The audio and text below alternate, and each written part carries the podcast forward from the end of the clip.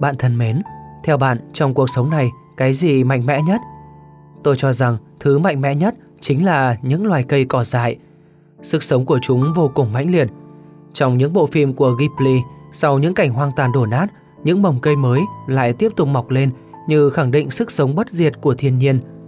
Đôi khi chỉ cần một chậu đất nhỏ, một kẽ đá cũng đủ cho một hạt giống nảy mầm trở thành một cái cây tươi tốt. Mỗi khi bạn thấy mệt mỏi, bế tắc, cạn kiệt năng lượng sống, có bao giờ bạn nghĩ rằng mình sẽ sống hiên ngang như một cái cây không? Mở đầu chương trình của tuần này, mời bạn lắng nghe chuyện ngắn có tựa đề khá đặc biệt, Nhân, được gửi đến từ tác giả Ngô Hữu Khoa. Ngồi một mình uống cà phê, Nhân thấy thời gian quá rẻ, chỉ vài ngàn bạc là sống qua được mấy tiếng đồng hồ. Nhưng ngồi lâu thì ngại, chẳng phải bị đuổi, mà vì hôm nào cũng đúng vào giờ đó, cái bản mặt Nhân lại trường ra một cách nhàm chán trước bà chủ quán và mấy cô nhân viên bưng bê cà phê. Khi cái ngại lên đến đỉnh điểm, Nhân buộc phải đứng dậy và dù không muốn cũng phải nhớ đến cái nơi góp tiền hàng tháng để có chỗ đi về. Đấy là căn nhà nhỏ thiếu vắng hơi người, lạnh lẽo, âm u như một ngôi nhà hoang. Làm người phải ăn, phải ngủ, nhưng Nhân cho rằng đấy là những việc làm mất tự do.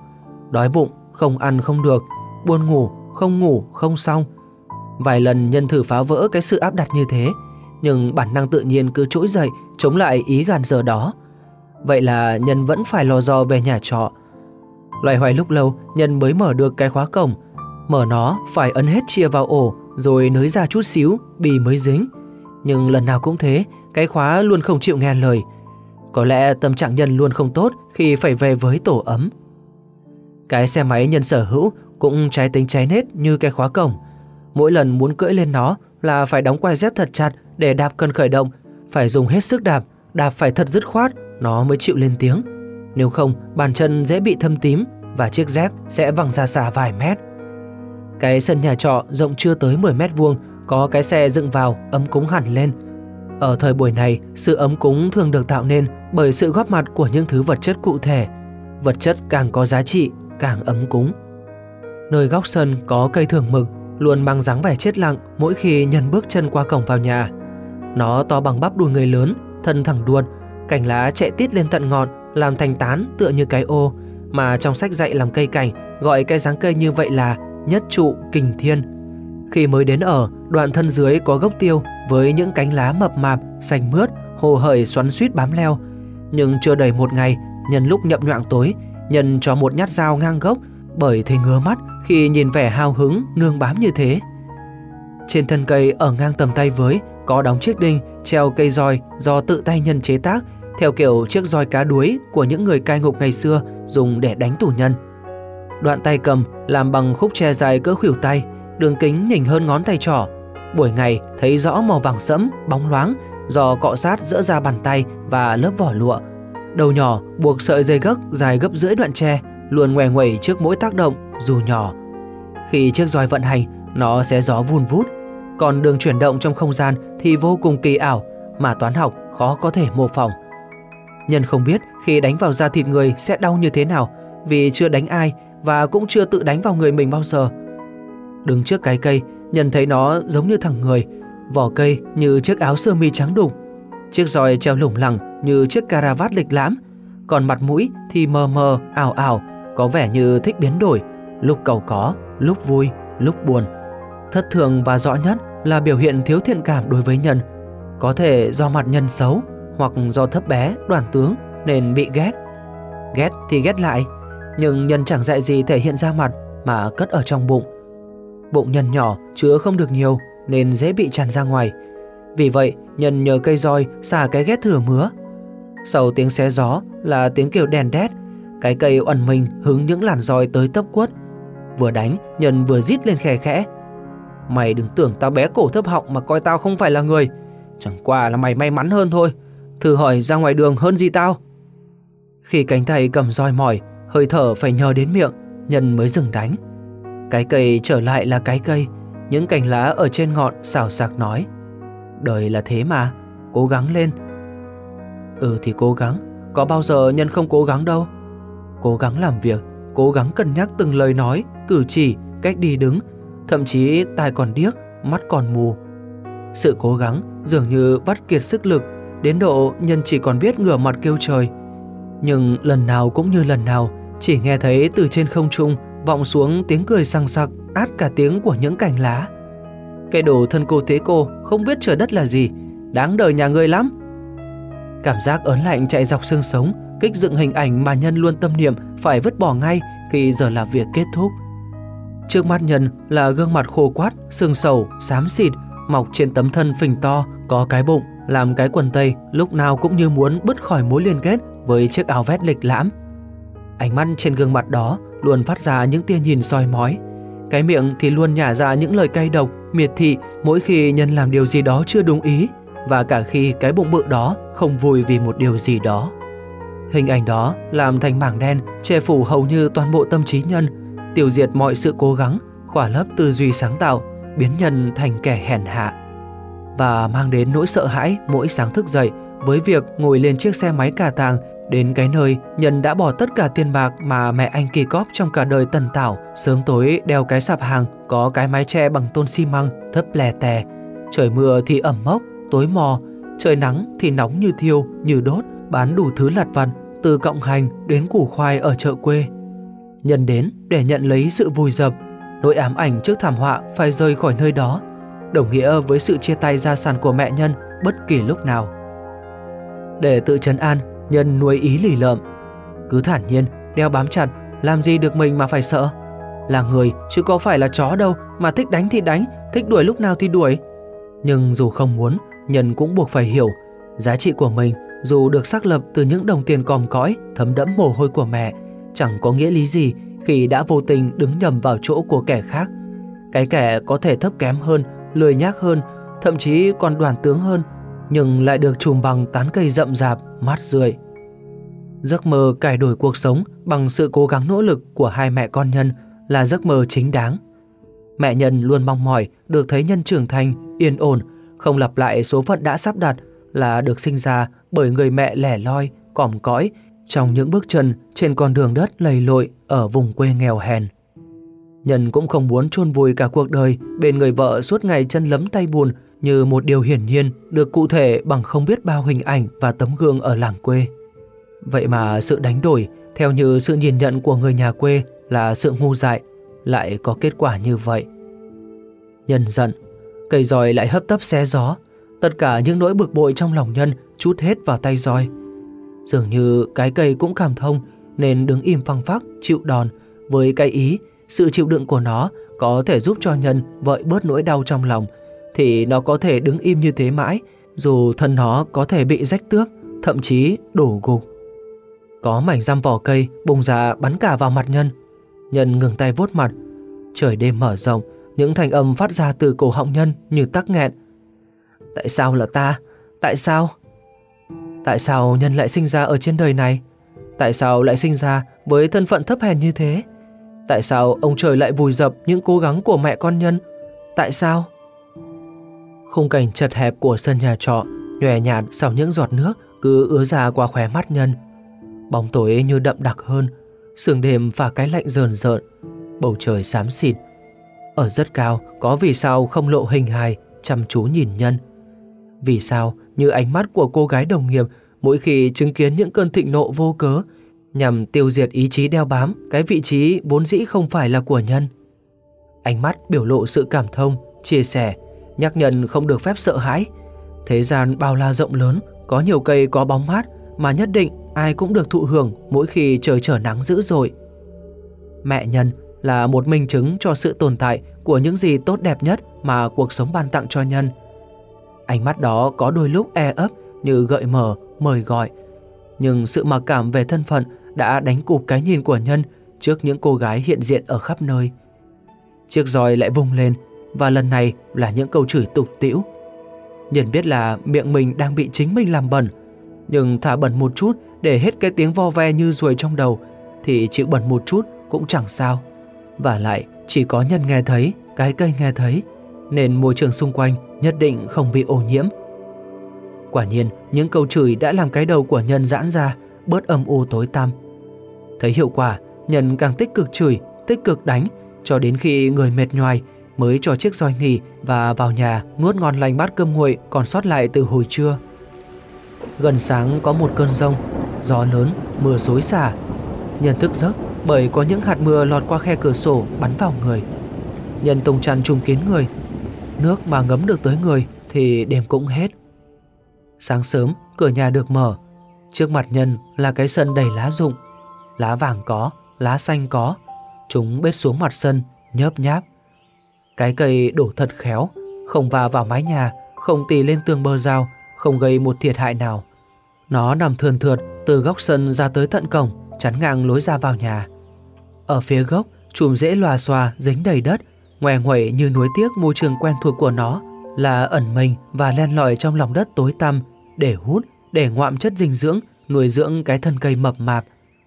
Chiếc roi treo trên thân cây cũng nằm sóng xoài trên mặt đất, nhưng cái đầu dây gấc vẫn hoàn cố ngoắc vào chiếc đinh, nó không chịu rời cái cây. Từ hôm đó, chiếc roi được treo lên tường ở trong nhà như một vật trang trí và thỉnh thoảng còn được lau chùi sạch bụi, phô cái màu da tre lên nước bóng loáng. Ít lâu sau, ở chỗ gốc cây bị đổ, mọc lên một cây con, có những cành lá xanh mướt, bung đều ra bốn phía, như tranh thủ thu lượng tối đa khí trời để mỗi ngày một lớn lên hơn. Bạn vừa lắng nghe chuyện ngắn có tựa đề Nhân được gửi đến từ tác giả Ngô Hữu Khoa. Nhân chính là tên của nhân vật trong chuyện. Nhân cũng là hình ảnh ẩn dụ của bất kỳ con người nào đang phải sống trong cảnh bức bối, ngột ngạt. Trong lúc Nhân bế tắc và cô đơn đến cùng cực, Nhân chỉ có thể làm bạn với cái cây. Ấy vậy mà Nhân lại chút giận lên cái cây, dùng chiếc roi tre quật cái cây tơi tả đến độ rách tướp, thậm chí đổ gục. Cái cây vẫn đứng lặng thinh, không một lời oán giận. Sau một đêm mưa bão, cái cây đổ thân, nhưng nó cũng không nỡ đổ dạp lên mái nhà nhỏ bé của Nhân. Và một điều kỳ diệu là, từ cái cây bật gốc ấy, một thời gian sau, mầm non mới lại đâm chồi. Câu chuyện dừng lại ở đó. Chưa biết Nhân sẽ làm gì tiếp theo cho cuộc sống của mình, nhưng thông qua hình ảnh cái cây, chúng ta như thấy được một sức sống đáng kinh ngạc. Thiên nhiên luôn mang đến một năng lượng trong lành và tích cực, xoa dịu những thương tổn, giúp chúng ta được chữa lành từ bên trong. Chúng ta hãy đón nhận nguồn năng lượng đó và đừng đối xử với bất kỳ cái cây nào theo cách của nhân nhé. Tiếp theo chương trình, mời bạn lắng nghe lá thư tâm sự được gửi đến từ bạn Đoàn Hòa với tựa đề Sống như những loài hoa dại.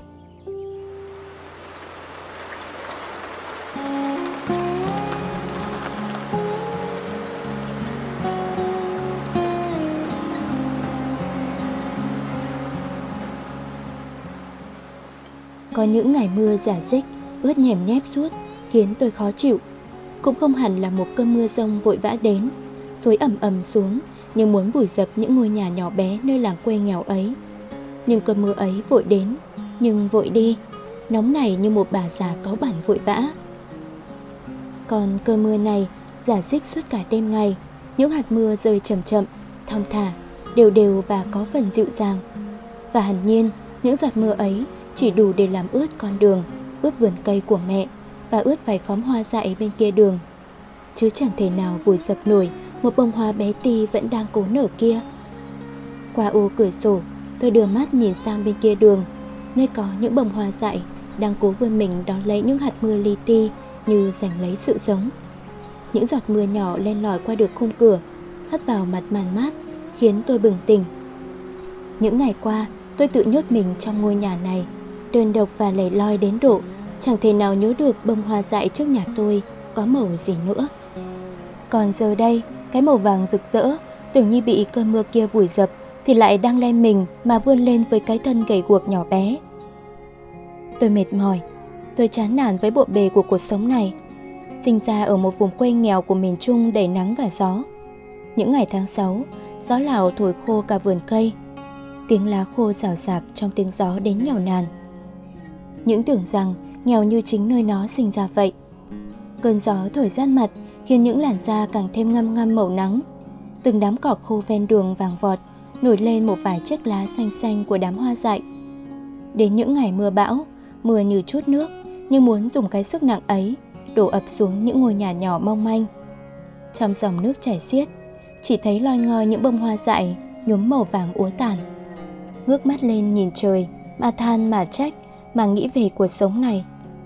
Tôi ao ước được bước chân đi ra khỏi mảnh đất nhiều nàn gian khổ ấy, đi kiếm tìm một cuộc sống mới. Và cuộc sống ấy hẳn rằng sẽ chẳng có những ngày mưa, mấy chị em ngồi co do, nhìn những giọt nước nhỏ long tong xuống nền nhà đất nhão. Mùi bùn nồng nồng ám ảnh tôi cả trong giấc mơ muộn màng. Và thế giờ đây tôi đã có cuộc sống đó. Bon chen nơi thành phố tấp nập ồn ào này chỉ để kiếm tìm một ngày bình yên. Đôi khi tôi tự hỏi, có chăng những ngày bình yên thật sự? Mỗi sáng sớm vội vàng lao ra đường, hòa mình vào dòng người xa lạ ấy, cũng chẳng có nổi một nụ cười. Nhìn khuôn mặt mệt mỏi trong gương, thật chẳng thì nhận ra mình giữa bộn bề cuộc sống ấy. Những lo toan cứ như guồng xoay, cuốn con người ta vào, chẳng có chút nào ngơi nghỉ. Chiều, báo hiệu bởi tiếng còi xe bắt đầu vội vã hơn. Người người đổ xuống đường, lao đi như chẳng có chút gì níu giữ. Chỉ mong muốn được về nhà sớm hơn một chút, được thành thơi hơn một chút, được gặp con, gặp người yêu nhanh hơn một chút. Thì ra người ta, ai ai cũng có người để chờ đợi, để yêu thương. Có những hạnh phúc nhỏ bé thế đấy. Ngày ngày có một công việc để làm, có một người để yêu thương, có một mái nhà bình yên để quay về. Còn tôi vẫn chỉ có một mình chìm ngập trong căn phòng nhỏ mang tên cô đơn ấy. Nó mãi mãi chẳng thể trở thành nhà, bởi vì ở đó không có hơi ấm của người tôi thương. Mệt mỏi lê chân bước đi những bước chậm, thật chậm để thấy mình bình yên hơn chút ít. Đêm đến, khi bóng tối bao trùm lấy thành phố, cũng là lúc tôi sống thật với chính mình nhất. Nỗi nhớ ùa về, rõ rệt như có thể đưa tay ra mà chạm được vào nó vậy. Nỗi nhớ về một miền quê nghèo khó nhưng thanh bình. Nhớ về những ngày gian khổ mà ấm áp đầy tình yêu thương. Nhớ ngôi nhà đầy hơi ấm của mẹ, của người thương yêu hơn bao giờ hết. Những giọt nước mắt rơi vội vã khiến nỗi nhớ càng thêm ủ uất. Nhưng ngoài kia chỉ còn lại bóng đêm mờ mịt. Xa xa đâu đó, những ánh đèn vàng chiếu sáng một góc thành phố mờ ảo. Tôi lại bất chợt nhớ về những bông hoa dại bên đường trước cửa nhà. Có những ngày mưa, ngày nắng như thế, nhưng những bông hoa chưa bao giờ biến mất, vẫn luôn kiên cường vươn lên giành lấy sự sống trong muôn vàn gian khó ấy. Những cánh hoa nhỏ nhỏ màu vàng không hề úa tàn như cái màu của bất lực. Nó rực rỡ, ánh lên niềm vui, sự sống và cả niềm hy vọng chưa hề nguôi ngoai. Tôi là gì ở chốn vườn hoa đô thị này? Có phải cũng là một cánh hoa dại bên đường? Cứ luôn cố mình mà vươn lên, mà giành giật lấy sự sống, nơi đầy bon chen, nơi vội vã.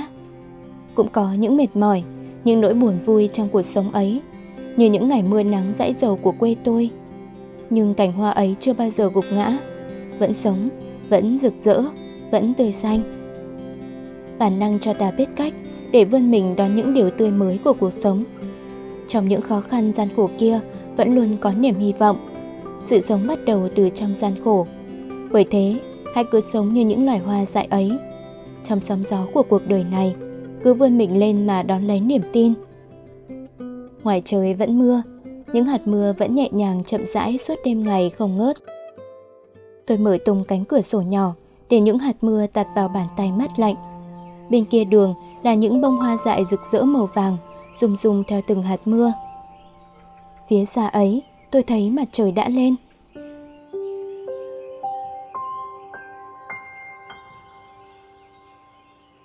Bạn vừa lắng nghe tâm sự được gửi đến từ bạn Đoàn Hòa. Bạn thân mến, dẫu cuộc sống có những lúc không bình yên, bão táp mưa rông quật mình tơi tả, bạn hãy nghĩ đến hình ảnh những cái cây, những loài hoa dại để an nhiên mà sống, hiên ngang trước những sóng gió cuộc đời, bạn nhé. Mời bạn đón nghe những chương trình Blog Radio được cập nhật mỗi cuối tuần trên website và kênh YouTube Blog Radio. Chương trình được thực hiện bởi nhóm sản xuất Blog Radio với các giọng đọc Bạch Dương và Thắng Liêu. Thực hiện hàng Nga, thiết kế Hương Giang. Cảm ơn bạn đã theo dõi. Xin tạm biệt và hẹn gặp lại.